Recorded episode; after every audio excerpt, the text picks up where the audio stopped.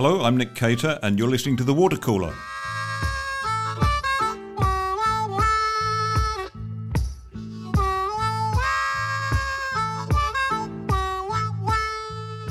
Today on the water cooler, I want to discuss quite a vexed and, in many ways, difficult question to discuss in the political context. Recently, we've seen some quite extraordinary scenes both inside and outside the Parliament of New South Wales when the issue of abortion came up for discussion. It was a subject I think many of us thought had been dealt with some time ago uh, in a way that was broadly to the within the consensus of opinion across the broad population an unexpected decision by the New South Wales Premier, Gladys Berejiklian, to press ahead with the, the decriminalisation of abortion led to some quite extraordinary debate and extraordinary scenes. Outside Parliament, there were thousands of people gathered from both sides. First, from the pro choice movement, the women's right movement.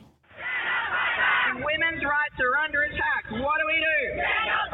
When women's rights are under attack, what do we do? They say, we say, and then, then later that evening, we had a, a gathering of thousands of people in Martin Place celebrating the sanctity of life and arguing against the changes.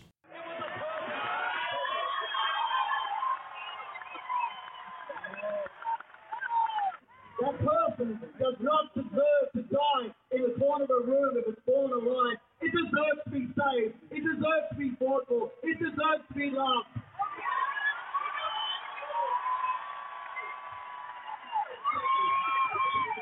And if someone says, well, I, you know, I want my right to kill that baby, sorry, you can't have that right. It's not a right that you can have to take a 26 year old Well, for many of us, I think uh, that was Barnaby Joyce, by the way. Um, for many of us, I think who who like to think that our parliaments deal with civic disputes in a pretty good way, generally coming to compromise on, on issues. This was quite a confronting issue to deal with and throws up all sorts of questions between rights and inalienable principles, like the sanctity of life. And I've been struggling to work through this, to be honest, so I've called Peter Kurti from the Centre for Independent Studies. He's a senior research centre in culture, prosperity, and the civil society program, and also associate professor of law at the University of Notre Dame. Welcome, Peter. Were you, like me, uh, somewhat bemused by this, struggling to work out what was going on and how we deal with these sort of conflicts? Well, I think the conflict has arisen because in the most simple sense, the electorate has been taken by surprise. We had a state election in March when the Berejiklian government was returned to office with a slender majority. There was no mention of this uh, abortion bill in the election campaign. Uh, and although the Premier is now talking about uh, a commitment and a concern to uh, to uphold women's rights and issues around women's health. There was no mention of that in the campaign either, and yet suddenly, uh, the the people of New South Wales are confronted with not just any old issue, but one of the most, as you've said in your introduction, one of the most emotive issues that confronts modern society uh, concerning the balancing the rights of the mother, uh, the woman, against the rights of the unborn child. And it's, it's emotive, it's complex, uh, it throws up a range of moral questions. And I think the people of New South Wales were not prepared politically for this to happen. Uh, I'd like if we, we can to uh, treat this discussion a bit like as if we were football commentators covering a football game. We're not going to pick sides, right? We're just calling the game and trying to work out, I think, how we deal with issues like this um, in, a, in a way that brings the community along in, in some in, in, in consensus, really. So um, let, us start. Uh, let me ask, and this is this is these are devil's advocate questions, I have to say. Uh, if if a, a woman uh, decides that she'd like to have an abortion um, into the into the final weeks of pregnancy because she's decided she's got a boy and she wants a girl, and uh, she can find uh, a doctor that's willing to operate and, and they can come to some financial arrangement for that. Shouldn't um, you know the libertarian or the, the, the liberal in us should say, well, they make those decisions; they're free to engage in that transaction. What's wrong with that statement? Well, I'm not a libertarian, and so I'm not going to uh, defend or propound a libertarian position. Uh, but abortion is already available in New South Wales, even though it's in the it's in the, the Crimes Act. There are many hundreds of abortions um, performed every year, it's a criminal offence unless, as we know, because there is case law around this, unless the doctor can argue that the procedure is being performed on one of a number of grounds. Those grounds have been interpreted in the broadest sense possible, meaning that, in fact, it's very, very rare for a doctor to be prosecuted under the Crimes Act for having performed an abortion. So abortion is already available. And there were two parts to this debate uh, that, that we're currently having in New South Wales. The first is decriminalisation of abortion, and I'll come back to that. But the second is the uh, is the range of options that are being um, offered in, in the legislation as we have it uh, thus far. I mean, amendments are, are still being uh, debated and it's still on the table, and we haven't got the finished thing. But increasing, there has been debate about making a, a, late stage abortion available. Somebody who's 22 weeks, that's five months pregnant. And of course, somebody who's walking down the street who's five months pregnant is quite obviously and visibly pregnant. So it's quite, it's not just, um, you know, a, a, thought that you might have about your pregnancy a few weeks after it's happened. This is a long way into the pregnancy. The second thing is the grounds on which the abortion is available. And you mentioned sex selection. And I think that sex selection for many people, and I don't mean religious people, I don't mean people who are, have a faith based objection to abortion, but many secular people would find that that is actually not an acceptable reason to, uh, to have an abortion. So your question throws up all the issues that I think have generated so much heat in, in this debate. But abortion, just to summarize, is available still. It is now available in New South Wales. The question is, what does our society, what does the New South Wales Parliament want to say about the status of abortion in our society? It's already here. What, how are we going to respond to that? Yeah, well, I guess what I'm get what I'm getting at is you and I would be, uh, I'm sure we, we, we would have be very uncomfortable with the idea of a woman in a full term, uh, getting close to full term, at a point where the baby could could quite easily survive outside the womb, having an abortion just for a frivolous reason, and not, not, not a medical reason or anything like that. Uh, and and yet, uh, you know, if, if there's an economic transaction that she could enter into, she can find a doctor that's willing to do it. Why do we restrict that economic transaction? I mean, we, uh, is this because we want to use the law to impose or, or, or to assert a broader moral principle? Well, I think the law already does have a lot to say about moral principles. And one of the reasons abortion is still within the Crimes Act is that it signals society's concern about what abortion actually entails. And it's about more than a commercial tra- transaction. I mean, you, you can't you could pay somebody, you could enter into a commercial transaction for somebody to to kill you and eat your body, but that would be illegal and um, and immoral as well on a on a number of levels, and cr- crimes would have been committed. Just because there's a commercial transaction involved doesn't mean to say that it's that it's sacrosanct and should be beyond the reach of the law. By retaining abortion as a criminal act, even though there are these exemptions, I think a society is saying, well, here is abortion. We don't approve of it. We don't want to condone it. We want to, you know, to borrow the words of, of President Bill Clinton, abortion to be safe, legal, and rare. And, and it, I, I, think you're right. I mean, I think that there is a, a broad community consensus uh, around uh, these difficult issues. And I'm talking uh, abortions in the final term of pregnancy, gender selection, uh, whether a, a, fetus that's, or a baby, I should say, that's born alive uh, should be kept alive by the doctor, whether the doctors have that obligation. And uh, you probably saw the polling on this last weekend by, by Galaxy Polling which showed by a large majority that that the majority of people were, were, were, troubled by those those points. Interestingly, more women than men actually. When, they, when people say the women's, you know, the women's voice should be heard. Well, if you listen to the women's voice, they're even more uh, conservative, if you like, on this principle. So we, we, we do we use the law, as you say, to, to to establish you know the moral boundaries of society.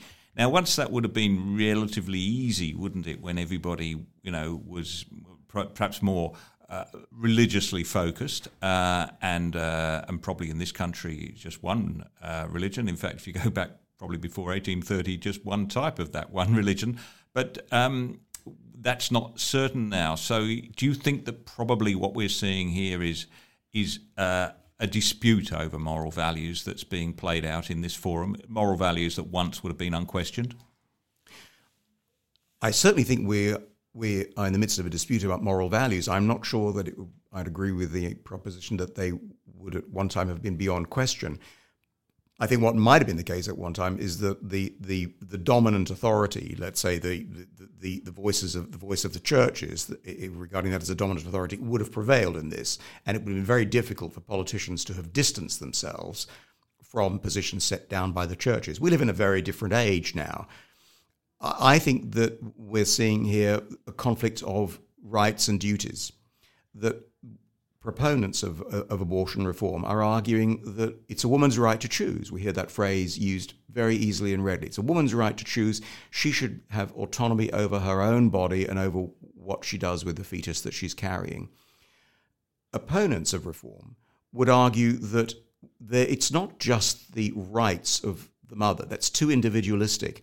She also needs, or rather, as a society, we also need to consider the the the life of the infant that she is carrying, that the mother is carrying, and we also need to consider uh, issues like, as you've uh, as you've mentioned, the sanctity of life. When does life begin? And and and theologians and ethicists and scientists um, have long been debating the the, the, the precise beginning of, of life. Theologians would say, for the most part, that life begins at conception, but there are different views about that. So we're debating the meaning of life, the sanctity of life. There are also wider societal concerns. What sort of a society do we want to have? Do we want to have a society where my whatever I want to do, my choice, my, uh, asserted often now as a right, should take precedence over everything else? Well, in a sense, that's that is the beginning of of mayhem because there needs to be, which is why I'm not a libertarian, by the way, because I think we do need to have. Me neither, so, for that matter. I do think we need to have overarching stru- structures that either provided by society or by the state that govern the life of a community because we're all very different. We have competing needs, we have competing values, we have competing aspirations and, uh, uh and goals. We can't all pursue everything that we want to do all the time. Yeah, we're always balancing those rights. yeah, I mean that that that, that civil society. Um, I mean, I happen to think. I'm sure you probably agree with me that the best type of civil society is the type that we inherited from Britain, which is a, uh, a sort of spontaneous development that comes from the bottom upwards. People uh, form bonds with people they don't know out of a sense of you know shared responsibility, shared citizenship, uh, rather than one that's imposed from above. Uh, and but you know what we've got here, I suppose, is is Parliament to is being asked to to decide on which which moral principle should prevail, uh, and and that's a very very onerous task for Parliament to take on. I think it's a very onerous task for Parliament to take on, but it becomes particularly tendentious when what politicians start to do and talk about in the parliamentary chamber is so clearly removed, divorced even from the prevailing views in the community. Uh, I mean, to come back to this this particular issue, there's been very little consultation. Uh, legislation has been rushed through. Uh, responses that have been invited have, from from the community have not been given appropriate attention. There is a sense, I think, which in people feel very frustrated. And we're seeing this, of course, in many uh, Western countries and in many Western democracies at the moment. People are frustrated because they don't feel that their politicians are listening to them or are taking any notice when they, the people, speak out. So I think there are a, a, a lot of very tendentious issues around this. And I, I, agree with you about civil society. I think that society, it goes from the bottom up. It's formed with communities, with voluntary associations, with neighborhoods. Uh, we don't want something imposed, but I think at the same time, nothing provokes resistance and, and annoyance in Australian society more than the attempts of politicians to dictate what they think is best, countermanding the, the views uh, and the preferences of, of those groups in society. Mm. I think uh, we should point out, because we're talking about this in the middle of the debate, um, some people no doubt with the Nature podcast to listen to this when when when the New South Wales has, has settled this issue. We hope, um, but um, it, it, it, I think we do see, obviously, that we see in the Parliament that the difficulty they have in working through this. Now, Peter, I always thought one of the better things about abortion, the way we settled the abortion, or we thought we'd settled the abortion issue in this country and, and indeed in Britain, is that it was done through through parliaments, which is you know in the end a great forum for uh, compromise and uh, and and and you know gauging the public mood and, and indeed the public morality. Um, I suspect in America they had a much tougher and uh, more um, uh, acrimonious debate because it was settled through the courts. Um, uh, parliaments should be able to deal with these things, don't you think? I agree with you. I think it's very good if parliaments can do that. I don't like. I'm uncomfortable. I'm uncomfortable with uh, the courts having too much say. It's one of the reasons I'm opposed to a Bill of Rights, uh, because I don't want rights to be determined by unelected uh, judges who are unaccountable to anybody. I don't. Th- I think we should keep these matters away from the courts. And as we've seen in the United States, for example, the issue of same sex marriage, which was dealt with in the Obergefell case, provoked a lot of concern, not so much because of the, of the decision of the court, although that did provoke controversy, but more uh, because of the fact that the decision of the Supreme Court removed the opportunity of legislators around the nation to deal with the issue as they thought best. And I think that's a very important point. I think it is important that par- that Parliament, and I, my preference is for Parliament to address this in a way that that addresses genuine concerns in the community. Now, just to contrast the two, the Abortion Act in Britain was passed in 1967, moved incidentally by a young David Steel, who was then a, a young Liberal member of Parliament, uh, and what the the advantage of the Abortion Act, uh, de- deplored by many at the time, uh, but the advantage which was seen by many, many more, was that it made it brought abortion within the, the province of the law, so that it reduced the incidence of back of back street abortions. It made abortion a, a, a legal, a legally available medical procedure, and and that's good because abortions have happened, they will happen. We can make them unlawful, they will still continue. So we need to bring it within the province of the law. But when Parliament makes a move like that, it needs to be sure that it's reflecting the wishes of the community. Now, to the 1960s, coming out of the of the uh, the post-war years and, and and the more constrained sense of society that prevailed in Britain in the 30s, 40s, and 50s, this was a I think a moment of, of liberation, a moment of freedom. It, it, it came, it was accompanied by a number of other uh, societal developments in Britain, such as the contraceptive pill. And I think that it reflected a changing, a changing attitude in society. The legislation reflected that it was timely and the law passed and it's still on the statute book.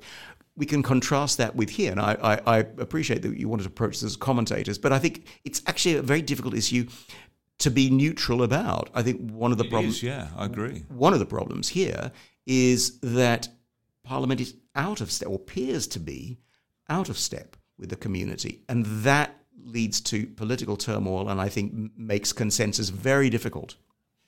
Yeah, and, because I don't think you can deal with this issue on a 50% plus one basis. I mean, there were a lot of people were uncomfortable with the, the vision from the New South Wales lower house when they passed uh, the bill the first time before it went to the upper house and, and then was put put off to um, to be investigated when people were cheering, it was like they'd won this great victory. Now, I, I just don't think you can settle things like this. And, and it seems to me that, that um, uh, it was controversial, but it seems to me the way we handled the same sex marriage issue in this country was far better. I mean, it, it was a little bit messy legally and a little bit messy constitutionally, but we had the plebiscite and uh, we had a debate and then a plebiscite, and then the results came back, and um, even even uh, members of parliament who've been very strongly against same-sex marriage were quite happy. Well, not happy, but but they were they they realised that they would they would have to go with the will of the people, and and we it, we had a consensus, didn't we? I think every or maybe one or two seats there was a majority against, but in most there was a majority for, and, and mostly around the 60 70 percent mark. That's right, and I think it it demonstrates Australians' sense of fair play. Here was the debate we had the discussion, we had the postal vote, and here's the result. And those who who and it wasn't narrow, you know, it wasn't like the Brexit referendum result, which was so narrow. It was substantial. And I think many people saw that times were moving on. And I also think that many people who themselves might have been uncomfortable with same sex marriage knew family members or they had friends uh, who who were in same sex relationships, and I think people just recognised that it was time to um, give people who had been marginalised by the law and by society the recognition that that, that was due.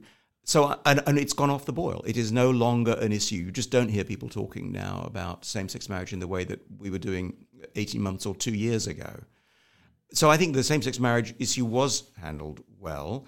Um, of course, it will have societal implications, but I think this, the way in which the issue was dealt with suggested to me that Australia was comfortable with living with those implications and, and experiencing them and, and evaluating them as they came along. Abortion is a bit different, I think, because it's it. You know, we've been talking about same-sex marriage for a long, long time. I think again, coming back to New South Wales, the situation here, this was sprung on the people. If if the government had gone, or if the Liberal Party had gone to the to the state and said, "Well, look, this is part of our platform," then at least people would have known. But we've seen that coupled with the fact that it is being pushed by um, by uh, politicians with a greenish or independent tint. And of course, many of those green independent voices uh, want to see the dismantling of, of, of, structures, of communities, of associations, and they want to assert the primacy of the individual. Now, that runs contrary to the sorts of principles that, in, that in my view, inform the Liberal Party and its ethos. And, and um, it seems to me that the progressive narrative, which is that, you know, we used to be a very uh, dark and barbaric society. We've gradually, you know, thanks to great reforming progressives like themselves, we've gradually, you know, done away with, with child labour, with slavery, and everything else. Uh, and we're we're an improved society, but there is much more to do, and there's always constantly a new frontier. And and uh, I, I think that this has come into that category of things that people like Alex Greenwich see this as a great moral crusade, um, you know, on a par with civil rights in America or anti-apartheid. They want to change the world bit by bit. But but the problem with that with this issue is it becomes morally absolute, doesn't it? There's no room for compromise. You're for us or against us. Well, that's right. And can I come back to your point about the, the, the cheering politicians? Because it, it, you're right, and that, that actually aggravates the, the problem because uh, and we see this increasingly, I think, in in society these days these sorts of debates are, are turned into zero sum games. You, it's winner takes all, and there is no concession on the part of those who win, as it were, that there are people with many people with powerfully and sincerely and deeply held beliefs that run contrary to what becomes the majority position. And I think that we we do need to remember, and I think that one of the ways in which debates like this which are so divisive can do harm to to the community is that it actually makes it harder for people on either side to to listen to what the other is saying when we have protesters who who yell and shout and scream at each other um, we reduce the opportunity, I think, to learn about somebody else's point of view, which may be very different from mine. We need not to see these issues as, in terms of victory and loss, but rather the development and the working to or, or the development of a consensus and the working to consensus for the good of all people, for the good of families, for the good of mothers, for the good of children. One thing I, th- I think I've detected through some of the commentators uh, largely is that a sort of deaf ear to the spiritual side of this, a deaf ear to what this means to people. There was one columnist, well-known columnist, a, a friend of mine, I, I, won't name him, who who wrote a piece saying, "Well, what was going on here in the New South Wales Parliament was just a power play. You know, it was just one group of MPs using this issue in order to undermine the Premier because uh, I thought that had missed the mark so much. I suppose partly because of the character of the people that are opposing this, but uh, you know, to think that the, the the sort of opposition that there is to this comes from just some cynical political move I mean, there may be another explanation. You know, perhaps people just actually do believe in the sanctity of life and, and in the tenets of their faith and what's uh, and and the right and wrong of this. I think that secular. The, I think that the journalist, the, I think the columnist uh, that you refer to did miss something significant here, and there is a tendency, I think, nowadays to uh, overlook or minimize the importance of spiritual beliefs and religious beliefs that are held by members of the population.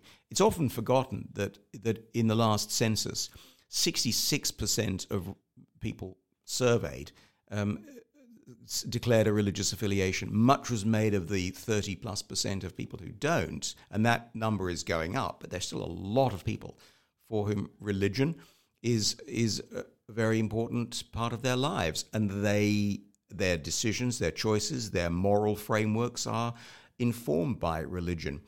But we are living in a very difficult age when it comes to religion in this country. We've had the Royal Commission uh, on institutional, looking into institutional responses to child sexual abuse uh, and the impact that that has had on the Christian churches. We are seeing this being particularly worked out uh, with the Roman Catholic Church at the moment. It makes it there is a, there is a in a sense a perfect storm of religious issues because we've had the very tendentious trial and the appeal of Cardinal Pell, which has has provoked a lot of debate within the community.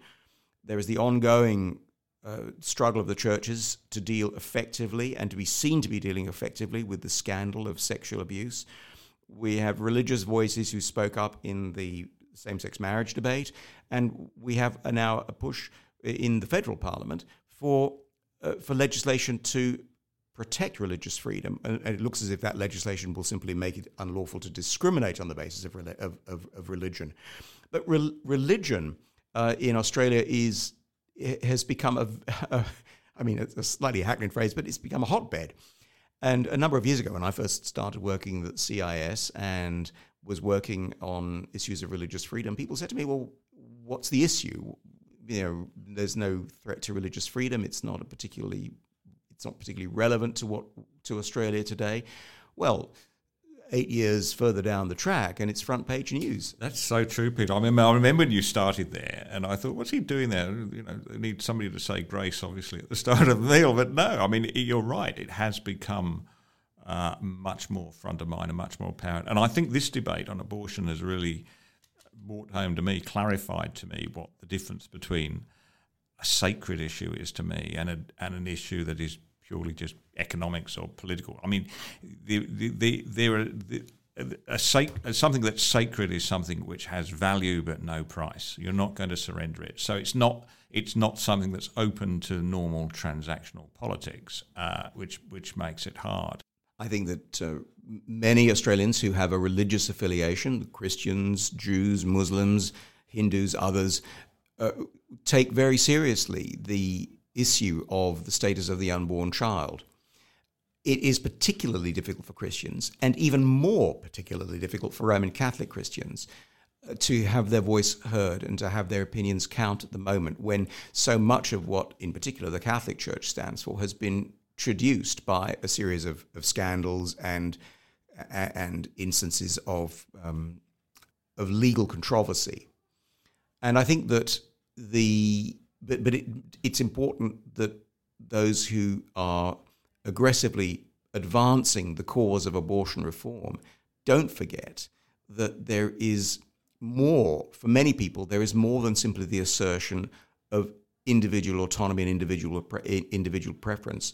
For many people, individual choices are made within the context of a much wider tradition, a community, a tradition that is informed by uh, by long-standing customs, beliefs, and doctrines.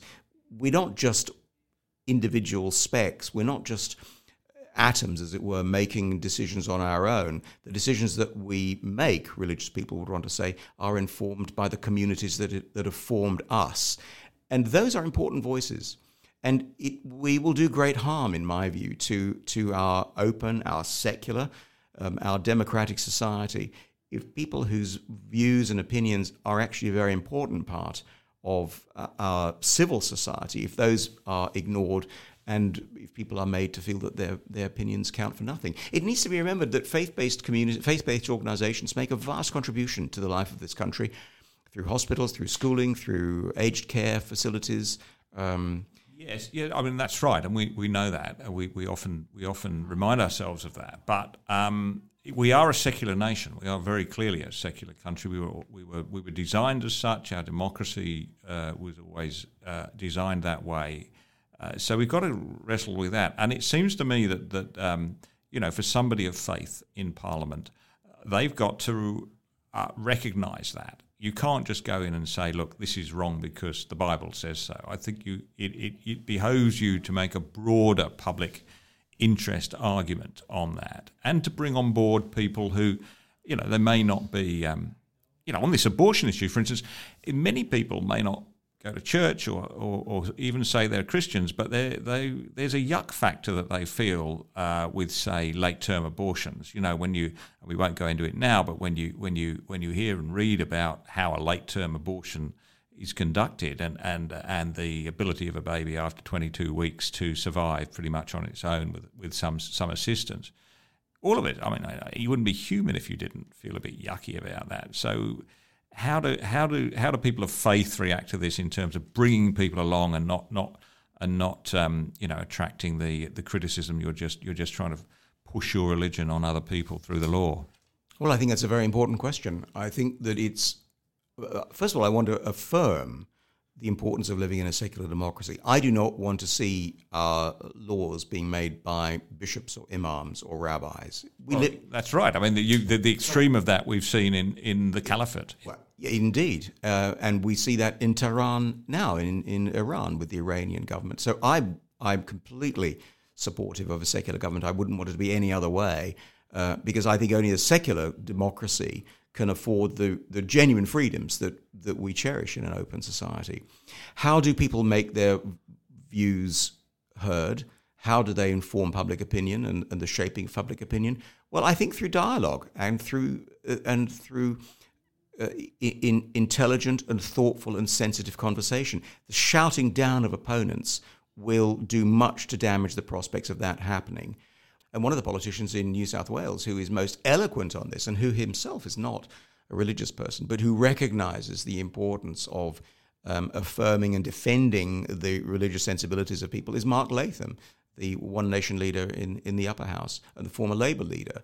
and I, I, I, that's right. And I think people like Paul Murray, I mean, you and I both know Paul Murray, we've been on his show. He, he, he similarly, I mean, he, I think he calls himself an atheist or something like that, but he, he's very sympathetic and sensitive indeed to the spiritual aspects of life. And they see the Mark and Paul see the importance of this to the community. They don't want nobody wants things. I mean, some people do, but most right-thinking members of society don't want to ram their views down anybody else's throat, and most of us don't want to have views rammed down our throats. But we need to have the the freedom, and I mean the freedom to exchange different points of view uh, in a candid and open way.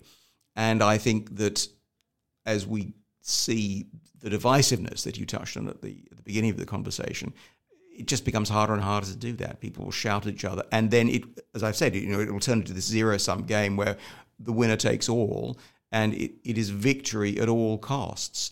And none of the sensitivities of those who have a different point of view will be taken into account.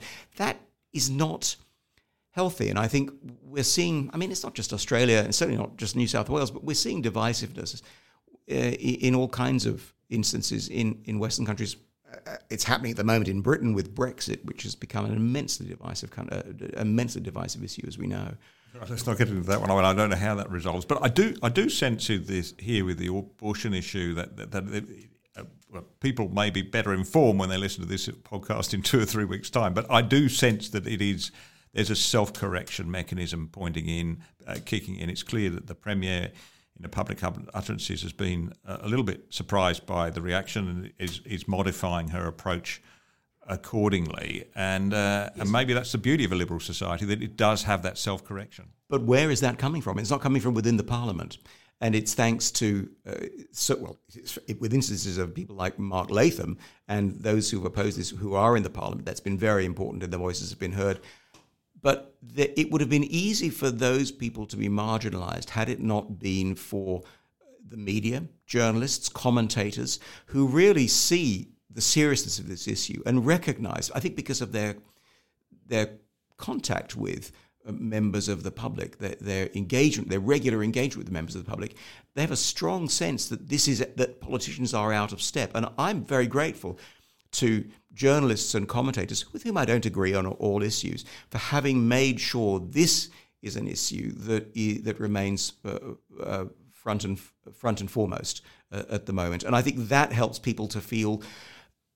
I think that what's important about this, I think, is that it makes helps people to feel that though that they their dissent or their discomfort is not just them. They are not alone in experiencing that discomfort and that dissent. There are others who feel it strongly, and I think that gives people the confidence to to speak out themselves. So a free press and a free commentariat is actually a very, very important part of civil society, even when sometimes it can turn and bite us and it stings. Hear, hear for that. Peter, thank you very much for coming in and helping helping me sort my way through some of these tricky issues. And uh, we should do this again. We'll have you back. Thanks very much indeed, Nick. It's been great. Thank you. And uh, thank you uh, if you've listened to the Water Cooler podcast. Thank you. And please, uh, you know the drill. You have to get offline, give us five stars, and please uh, send me an email. We'd love to hear from you.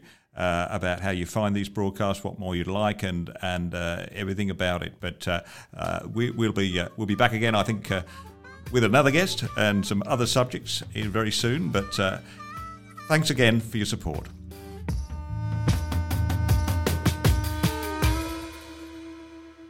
If you'd like to support great free content like that, then uh, you can subscribe to the Menzies Research Centre. Go online to www.menziesrc.org.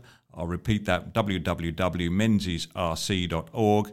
Please join us as a subscriber so that we can do much more of this kind of work. Thank you.